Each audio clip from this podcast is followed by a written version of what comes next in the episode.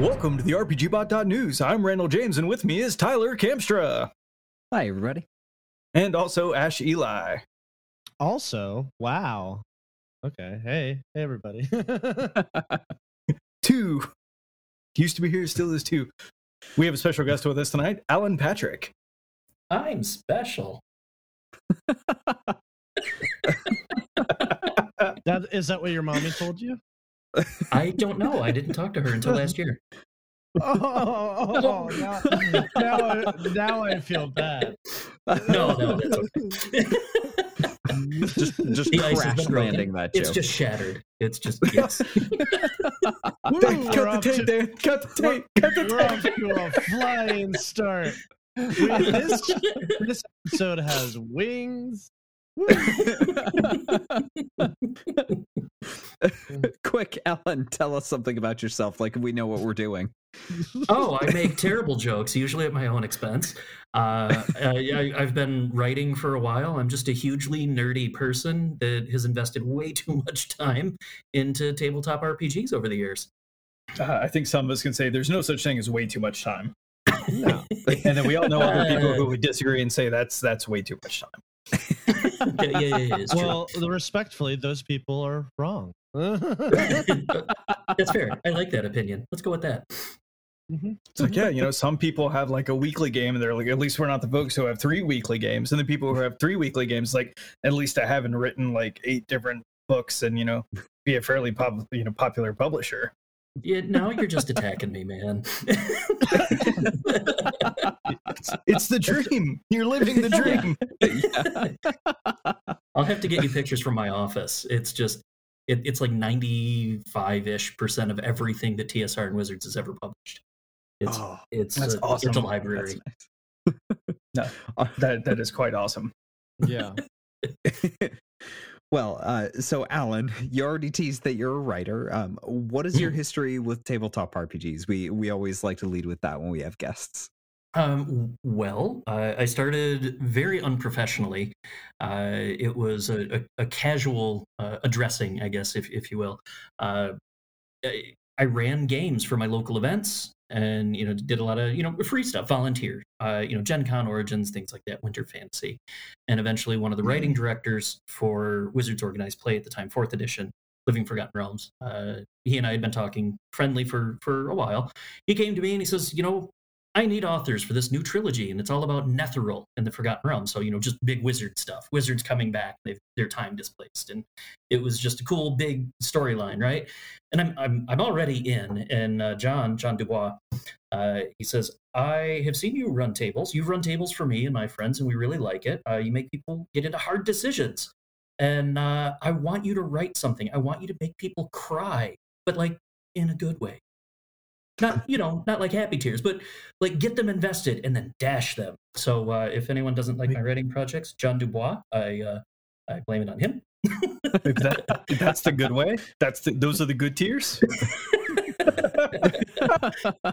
well that's that's how i started. Like uh, you know he he got me involved in writing because of the way i ran games. He wanted to see that translated into a written form and uh, it went from there. Uh, big stories with big stakes and big decisions uh, became projects for other publishers in other genres but still had those same sort of common themes. And it's gone into wizards and Modiphius for star trek and shadow of the demon lord and so, just all over the place. Now that- that is uh, that is an impressive resume. Like, Yeah, that is. Uh, uh, I think we were all left kind of just stunned there for a second. Yeah. I mean, I, I Ah, can tell you the story of the, the, the Star Trek project. Yeah. well, Sure, yeah, yeah, now so- you have to. Yeah. Oh, of okay. course. so, uh, when the most current Star Trek Adventures system was being produced, right, the uh, the core book had just come out. Uh, Modiphius was uh, was was holding the reins for that. They wanted to produce a whole lot of content, a bunch of books, a bunch of adventures. They wanted to do sort of an organized play style uh, without like the global administration that we see from like Pathfinder Society and D and D Adventures League and stuff like that.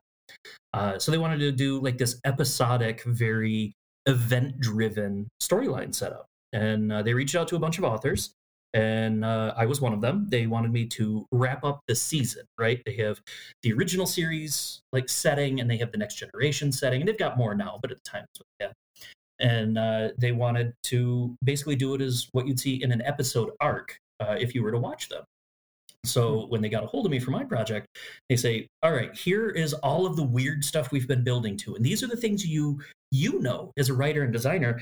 These are the things you can't say, like you can't name this, you know, area or this race or this technology or whatever, but you can like give more hints to it. But we want you to like end the season on a cliffhanger because we want to do big stuff for season two, but we want people to really like latch in.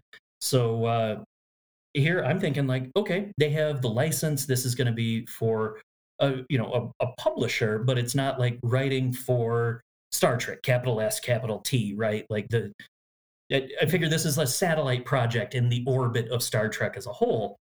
It's, and, it's, it's uh, not big Star Trek. It's mom and pop Star Trek. It's going to be great. yeah, exactly. right. It's like summer barbecue Star Trek. Like, you know, that's yeah. That's kind of how I looked at it. So I pulled out the stops and I I went fairly heavy. Uh, I used some of my my usual themes, right, like the big decisions and all that. Sure, uh, but I had some very visual elements in there as well that we we didn't really see in uh, DS9 or Next Generation, or definitely you know original series.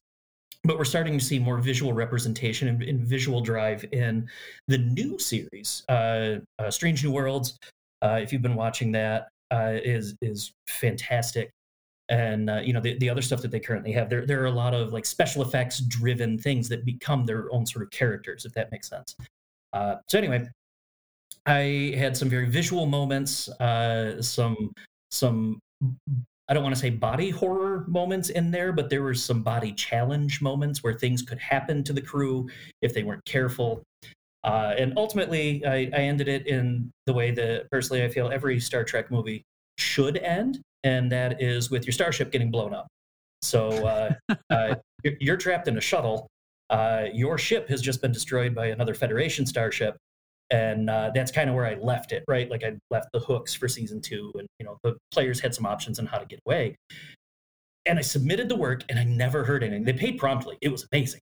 So I'm like, okay, they don't completely hate me, or they hate me so much they just want me to go away. But they paid well. they paid almost immediately. It was beautiful. And like a year goes by. I haven't heard anything. I'm like, all right, well, they probably just decided like they're not going to publish this because we'd originally talked not only about PDF publishing and publish straight to the website, but also inclusion in an upcoming hardcover where they would, you know, re-edit and pretty it up and give it some new art and throw it in for later sale. I never heard anything, never heard anything. Well, I get an email from them one day. Hey, so sorry about the delay. Uh, it's coming out tomorrow. oh, okay. And I responded back. I'm like, hey, that's great. Thanks for reaching out. I was concerned uh, that, you know, this is, it's now been almost a year. What took so long? They're like, well, you had some things in there that we had to go to the CBS lawyers about. Like, mm-hmm. you, you what? CBS? I don't, I don't like it when lawyers get involved in the stuff yeah. that I'm writing. And it wasn't Always because they had thing. issue with what I yeah, exactly. And it wasn't like they took offense to anything I wrote, but apparently I was trending real close to some of the storylines they had coming for Discovery. Oh no. Complete, completely accidentally. Oh, that's too so funny. they eventually they just had to green light it after doing some internal edits. you accidentally wrote you accidentally wrote for Star Trek the show. That's that's beautiful. I love that. So, oh hopefully, like, hopefully the CBS writing team was also hearing that it's like maybe we just need to get this guy in here. You know? I don't I don't know if I could do that regularly. that's fair. Okay. I I was able to do that because I mistakenly believed I had the freedom to do so. yeah. no, that's fair. All right so I, I want to ask a big question because we're talking about some like really cool writing projects. I want to I want to lay this out so that the average person at home who maybe doesn't have enough time to kind of chew through everything can still get a big mm-hmm. picture of the scope of your writing. Can you sure. talk about some of the publishers that you've written for up to date? Yes. Uh, so clearly, Modiphius. We just we just talked about them. Uh, I've done a lot of work with Wizards of the Coast, uh, both in a formal capacity where I was contracted to write, like for uh, Dungeon of the Mad Mage. Uh, I wrote a couple of levels in there, uh, and then a lot of the Adventurers League content from my time there as one of the global administrators for the program. Uh, you know, so I was writing not only campaign documentation but also adventure content and you know web supplements to spike up and, and help enhance the flavor of like the the hardcovers and whatnot. But I've also uh, branched out into some other publishers. Uh, Shadow of the Demon Lord for Schwalb Entertainment. Uh, fantastic system. Rob has got to be, Rob Schwalb has got to be, if not the hardest, he's got to be one of the hardest working people in tabletop RPGs that I've ever met. He's prolific. Almost everything in that brand is directly from him. So, I mean, wow. Friday the 13th at midnight, like he's got to be a bundle of fun, but he's, I, I, mean, I've, I've, met Rob a number of times. He's, he's, uh, he's a good person and uh, we've, we've, we've been able to collaborate on some other stuff and just good discussions. Uh, uh, Esper Genesis with Rich Lescouflair. Uh, it's a, a, fifth edition in space is the real basic way to sum it up. And I know we've got Spelljammer now from Wizards, right? Uh, Esper Genesis has been around for several years at this point, and it is it is out there and it's a blast. It's it's very approachable. If you know fifth ed, you've already got everything you need to to get it and start playing it. I've uh, I've, I've entertained some some discussions with some other publishers that I can't really name because we still have some stuff ongoing. But I can say uh, that I have turned over final manuscript for a project with Alex Kammer and the team over at Frog God Games. Uh, they wanted a, a, we'll say a big horror project. So Alex and I gave them, uh, I think our last count was almost 200,000 words of a horror project. And there is some some real scary in there. a little self censoring goes a long way, I think. yeah, no, absolutely. Uh, but, Family friendly podcast, but, you know. Yes, exactly. Their imagination will fill it in, and that's the best part of horror when you lead them to the edge of it and they just start imagining. Because whatever they imagine is going to be way worse than anything I could ever put on paper. Terrifying frogs. So, hey, and that's just the name of the company. so I have a uh, I have a kind of a specific question for you. Yeah. Um, you mentioned in, in your story about uh, Star Trek that you worked with specific themes that you have worked with in the past. Are there, uh, as a writer, are there specific themes for your your material that you tried to push more than others, like favorite themes and stuff like that? That is a great question. Um, I find that some themes come very easily to me, and while I try and push myself to branch outside of that, uh, sure. I, I know that sometimes when I'm asked to work on a project, it's because they want a very specific flavor, right? Like, you know, hey, you like cake, but you really want chocolate cake? This is where you get it. Uh, For sure. Yeah. So, uh, uh, solitude, uh, lore without it feeling like it's coming out of a fire hose. Uh, I don't want to say like, you know, true like I'm kind of stumbling over the words here. There are a lot of different facets to horror. And the slow introduction of body horror paired with some psychological horror can go a long way for for gamers. But uh, it's also a, a, tricky path to walk because uh, if you try and do too much of it, then it just becomes schlock. And if you drip feed it too slowly, then it just doesn't have any impact. So I, have been told I'm pretty good at, at writing that sort of content where it's got the steady feed with the the, the critical build. Uh, and I do enjoy that. Uh, but as a professional, like I want to try and get outside of that. Like, you know, uh, happy forest creatures are probably never going to be my wheelhouse, but uh, I do try sometimes. so, so you like more dark sort of storytelling, um, more mm-hmm. lean more towards the side of horror and stuff like that, less idealistic sort of thing. yeah, yeah. I find regardless of what genre you're you're writing for, humans and you know people are really just the worst villains out there. Uh, in in your traditional fantasy settings, humans are always the worst. Like w- without a doubt. Like oh, you know, the, there's this big demon invasion and they're doing all these horrible things. Well, who brought the demons here? Well, it was the humans over on this side. Leave those poor elves and dwarves alone.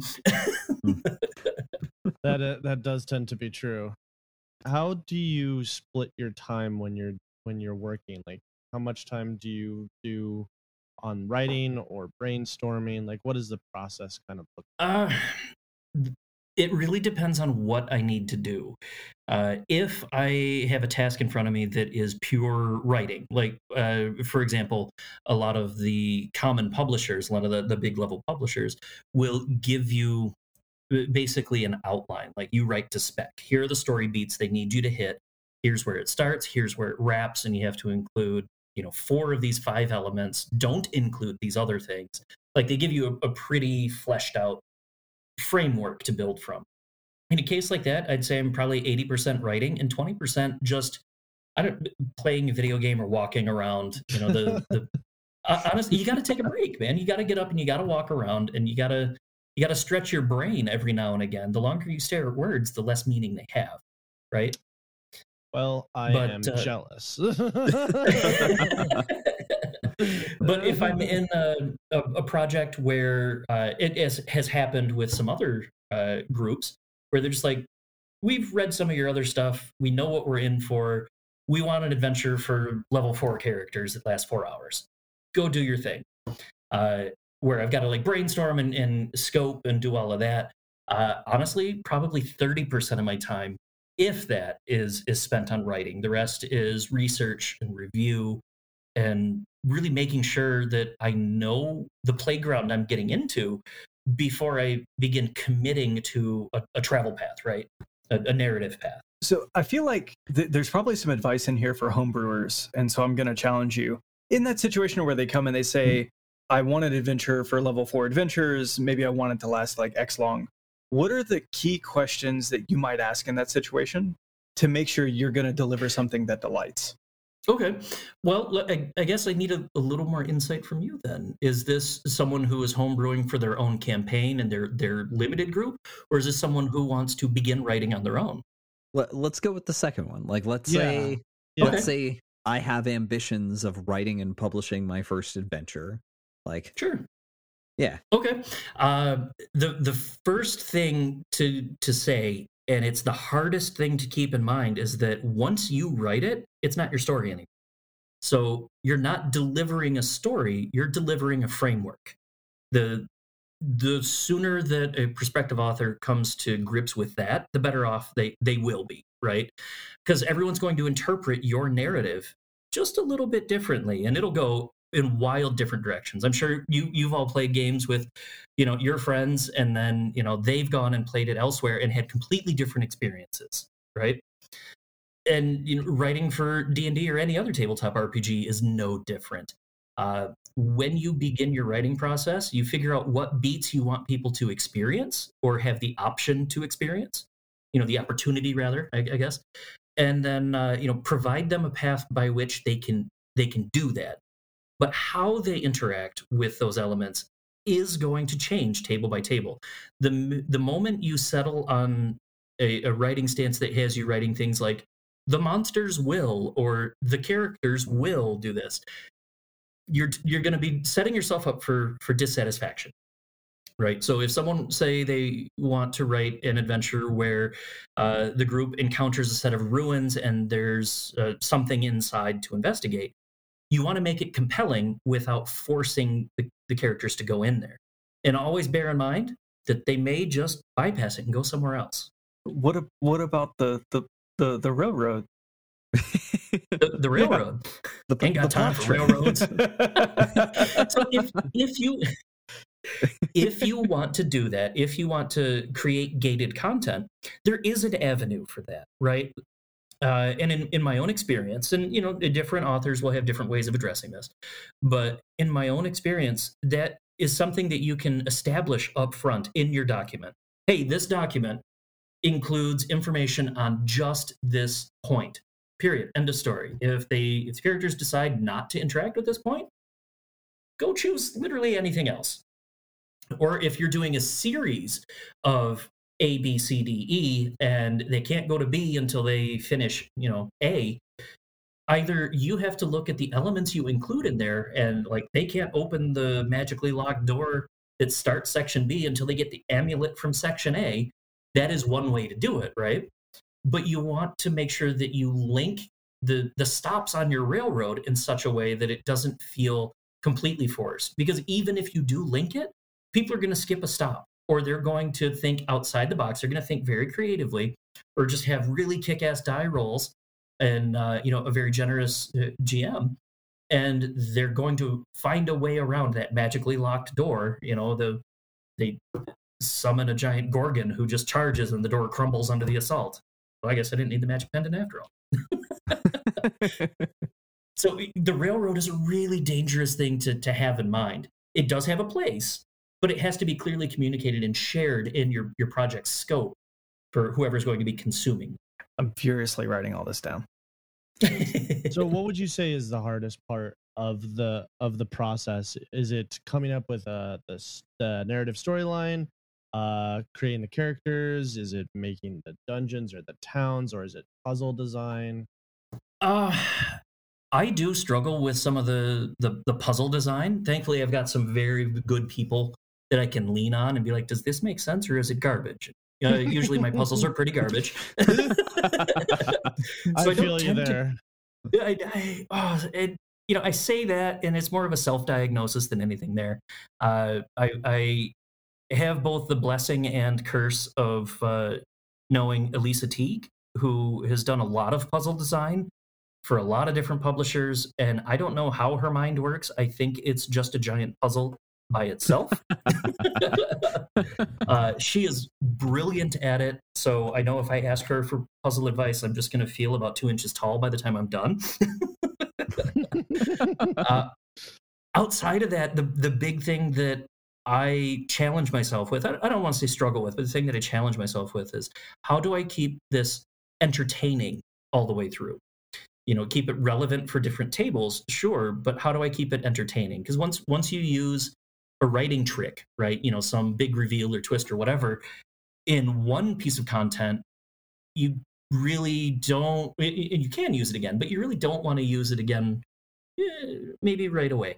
yeah, it's like, you know, George R. R. Martin, take notes. The, the sixth time you kill the character that I'm most passionate about and care about, like, I'm. Uh, oh, yeah. yeah, it loses some of its yeah. weight. It's or like, just don't don't be you don't want to be like M Night Shyamalan, where people expect a twist. Yeah, that's that's, that's probably right. actually the better one. that's that's not a twist anymore. yes, uh, tw- man, narrative twist or something you really got to be super careful with, uh, mm-hmm. because they like the first time it happens, people are pretty okay with it. But the second time, the third, the fourth, like they, they just begin to expect it, like you said. Uh, you can play with that a little bit and begin introducing elements that have the the players and their characters as more of a guiding element when those twists happen. Uh, I, I, have uh, one adventure for uh, D and D Fifth Edition that has some some time travel sort of stuff in it, and by the end of it, the players and their characters have the opportunity to interact with elements that set them on the path that they currently are wrapping up so they can break the timeline or okay that's pretty cool. Yeah effectively. I'm, I'm in. But it's it's something like the you get the look on their faces at the end of it and uh, you know it's it's a great feeling for everybody but it it's a narrative thing that they realize their characters have done without it really being a mechanical thing. Like if you're going to do twists and stuff don't don't rewrite too much history. You know don't don't recreate the tool set unless you really need to. So you've given us some tips and i feel like those are probably useful at least for me. I'll ask a question. How do you feel like your writing has improved over time? What are the hard lessons you've learned as you've been writing? The the biggest lesson that that i learned is uh is, is really becoming more eager uh, it's twofold becoming more eager about seeking out feedback but then also accepting that feedback. And, you know, if people want to give you their time to not only consume your product, but then to provide thoughts on it, it's valid to read those thoughts. Now, that's not to say that every reaction is going to be impactful, and not every reaction is something that you incorporate into your ongoing processes. But they they decided to give some of their own time to share their input we lose nothing by by reading it to glean what we can out of it. We don't have to agree with feedback, but we do need to accept it graciously accepting feedback is how we get better. It's how we improve. And if not as writers, just improve as people. Yeah, for sure. Yeah, I think I think that bit on feedback is really interesting. So, kind of in, in my corporate life, in, in my corporate environment, like feedback is actually one of the the foundational principles. It's how we talk about talking to people is in terms of requesting mm-hmm. feedback, giving feedback. We actually have feedback training on how to give feedback. And it it it's it's this thing of like we joke about like, you know, if I took this feedback training in my personal life, I feel like I don't know if like cause, because a lot of people hate getting feedback and what they hate more than mm-hmm. uh than feedback is is um honest feedback yes and and so i think yeah that's that feels like really solid advice of like recognizing not everybody's going to love everything you do you can't please all the people all the time mm-hmm. but if you can recognize that this person is the target audience and this person is a person who would generally like what i do but there's one piece that they can offer you a lot of times i think you know once you get past the you know either feeling hurt or feeling like okay this doesn't really apply to me i i think you can then turn around and say like okay what would i do with that if i if i'd incorporated that in something i've already written how would that manifest and the next time you're mm-hmm. on a writing project i can 100% imagine that like mm-hmm. you know manifesting in small ways at first yeah good feedback yes so alan you've published a lot of things on uh, DriveThruRPG, dms guild and uh, mm-hmm. like the feedback there is very impersonal like basically strangers leaving comments on the internet um, yes do you have people or places that you go looking for feedback before you publish something like you you mentioned a bunch of cool people who you've worked with and written with um, mm. do you go to them uh, who who are the people who give you the best useful feedback? Sometimes it will be those individuals. Largely, my my critical feedback comes from one of two places. One, uh, and primarily, playtesting. When it gets sent through publisher, whether that's myself or you know some some other organization, the comments that we get back from the playtesters are invaluable. Like you know, again, they may not be you know mechanical they may not be uh, anything that i can implement but they are invaluable like there, there's always something there to to pull out uh, the the second source really is uh, you know i've got a, a, stable of other designers that we will sometimes just jam on ideas. And it it is it's not uncommon for one of us to to hear an idea and be like that's interesting but they've already done that here in this other piece of content. You not to say you shouldn't do it but maybe look at how they did it and either change it in such a way that it that you take ownership of it or you know if that's too close to your idea maybe consider trying something else okay i, I want to switch gears a little bit uh, what kind of tools do you yeah. use to do this work you know are you sitting in a google doc or mm-hmm. microsoft word um, this is where he's going to uh, tell us that he writes everything in raw HTML and Notepad. No, nobody, nobody's oh, that no, crazy, Tyler. Nobody is crazy enough to do that, and nobody's crazy enough to do that for like six years. Uh, folks at home right now, I'm six years or so. I'm roasting Tyler because RPGBot.net was raw HTML for like six years. He just fixed this like a year ago. I'm I'm so shocked. This, he this says with conviction. Face. This is my shocked face. Say what you will, but that website could run on a toaster. It actually did run on a toaster. there, there are Java enabled toasters, man. Samsung Smart Fridge, run on RPGBot.net. Like you go to pick out a you go to pick out a beer. It's like, can I offer you this fine Hexadin? Uh, you know, on, on, that note, I have seen the Samsung Smart Fridge running Roll20. awesome. That's insane. That's insane. Why not? Why not? Yeah. So yeah, you, you can you don't have to leave the fridge. You can just stuff your face while you're playing Roll20 now. there, there's your commercial. like works on your mobile device, works on your smart fridge. Ah. Honestly, that feels like the best way to write. Exactly. Now that we're talking about it, right? Fridge open, beer in hand, cold pizza. Just I'm making art. Keep your Mountain Dew, beer, whatever, as cold as you like it. At any rate, uh, So the the tools I use, uh, it, it that can vary wildly from project to project. Uh, for a long time, uh, I it, for for several years now, I've been running uh, games for like Gen Con and Gamehole Con and a, a, couple other events. And the notes that I bring there, uh, you know, and it'll be a four-hour, six-hour, eight-hour game. The notes that I bring there are, uh, hang on, uh, no, that's that's NDA. I can't show that. Um, yeah, no, no, no. Uh, here, this, this, is terrible handwriting. Uh, but I mean, this this will translate well to the audio only version of the podcast. But uh, that ah. is about as much writing as I will have for eight hours of content. Oh uh, wow, until, that's like half a page. Uh, Not sort even. of, yeah. uh, but the first several times that I run something that I, that I plan to write, uh, those are the notes that I have. It's usually half a page, maybe less, uh, a couple of bullet points. Because although I have a story idea in my head, I don't want to have a prescribed narrative.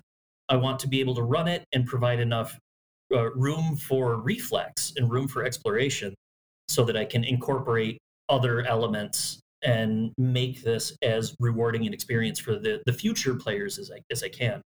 Now, as I get into something that's a little more formally uh, set for publication, uh, I, I usually just start right off with whatever template doc they've got, or if they don't have a template for for Word, uh, Notepad, really, uh, and, and Notepad plus plus. That's that's my jam. Because if I accidentally, and by accidentally I mean usually intentionally close the file because I need to walk away, I don't lose my progress. Perfect. Awesome. So what I'm hearing is everybody at home, the tools are available to you. Just just get yeah. started. yeah. Notepad plus plus is free. Google Drive, it's all it's all free. Just just go do the thing. I've noticed a lot of creatives tend to be, be, like, uh, they want to have like all the fancy bells and whistle tools, or like it'll make me a better writer and stuff like that. It's like, well, all you really need is. Yeah, these golf clubs haven't made me a better golfer. I can tell you that. But there's something about the accoutrement, right? I'll tell you what, that next set I buy. so, Alan, you've taken us through like coming up with the idea, playtesting, writing, uh, working with a template. Like you, you have your story, you have your adventure. Um, how does it go from words in a text document to like this is an official published adventure for like organized play or otherwise? Like, what's that process like? Um, it really depends on the publisher, and I know I'm saying that a whole lot. I don't. I don't mean to use that as a crutch, uh, but some organizations have some pretty uh, strict like pathing. You know, some some some stricter guidelines where they'll have uh, you know first draft due here, and then uh, you know one publisher may take it for playtesting and then provide uh, any feedback from the playtesters. They, they may just incorporate it and make the final edits themselves and then push it to layout and publication. Uh, others, you push it to playtesting, you get the comments back, you've got a week or so to implement whatever necessary changes, put second draft in, and you know go from there. There was one publisher I worked with where we had, oh god, I think we had like seven drafts of the initial adventure before a playtester ever saw it. Wow yeah, it was it was a lot of work. How long was that adventure? Two hours. And wow. and, and wow. I'm assuming you do that on a fixed price contract. So if you're going over and over and over again on it, it's every back and forth. It was de-escalating in priority on my side. Okay, yeah, big uh, big oof. okay, and uh, appropriate response. yeah, yeah. It was it was a, a a property that I really wanted to work on, so I had accepted a lower rate than I normally would have because I thought it would be fun. Mm. And uh, well, lessons yeah, learned. No, don't, don't, meet your heroes. Especially don't write your heroes. oh. and don't work for your heroes. no, some heroes are pretty cool. I will say that some heroes are pretty cool. I've met a lot of good people in the industry. That's good. All right, well, Alan, thank you so much for being with us tonight. Happy to be here. Uh, for people not familiar with your work, where can they find you on socials and stuff?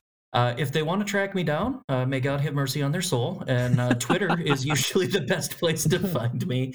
Uh, I don't do much with Facebook anymore. I usually just keep it around for you know sales and resale groups. But uh, Twitter uh, at Warfteiner, uh, W A R F T E I N E R, because uh, it makes no sense at all, much like half the stuff and, that I write. and don't worry, folks, we will have a link in the show notes. You'll be able to find this. Yes. But uh, really, like Twitter's really the primary way to go. Run into me at a at a show and uh, really tell me stories. If if you're out there, I want to hear it. And if I w- everyone's got a voice. Awesome. If I want to find content that you published on DMsGuild, can I find it through Twitter? Like go to their profile, click through. I believe I've got my uh, my my links up there, uh, link tree. Uh, otherwise, I'll I'll get something pinned here. Shortly. Awesome. And then I think uh, there's going to be an adventure from Alan that we're going to have specially linked in the show notes. Do you want to tell folks a little bit about that? Yes. Sure, sure. Um, so I'll be doing a specially discounted copy of uh, a, D&D 5th edition adventure I wrote for uh, the Adventurers League. It's called Window to the Past. It does deal with some uh, some horror elements, uh, a few here and there, a lost laboratory, and there are some body horror moments. Just you know, forewarning. Uh, don't want to say too much, but it's it's been out there for a while. People may have played it, maybe they haven't, but uh, the players control every bit of the narrative all the way through. Hmm. Every bit of it. And when they think they aren't in control, they are still absolutely in control. and, For better. And so if you're sitting at home thinking, aren't we rolling into Spooktober? The answer is yes. Mm-hmm. It, yes. Uh, I, I don't want to give too much away, but it does deal with a giant undead god. Uh, that's uh, pretty nasty. Uh, shades of that have uh, appeared in other works. Uh, there is a very loose reference to some of that in even non D and D things, and uh, there are several adventures in that series for fifth edition already. And I may have some loosely related things coming up in a, uh, a, a rhymes with Dark Souls project. very cool. Very cool. Nice. I, I, write things. I don't rhyme things. Good. Nailed it. Awesome. Well, thank you very much for being with us tonight. Uh, if you've enjoyed the show, please rate and review us on Apple Podcast and rate us on Spotify or your favorite podcast app. It's a quick, free way to support the podcast and helps us to reach new listeners. You'll find links in the show notes. You'll find affiliate links for source books and other materials linked in the show notes, as well as on rpgbot.net. Following these links helps us to make the show happen every week. It was a dark and stormy night. Humans are the worst people.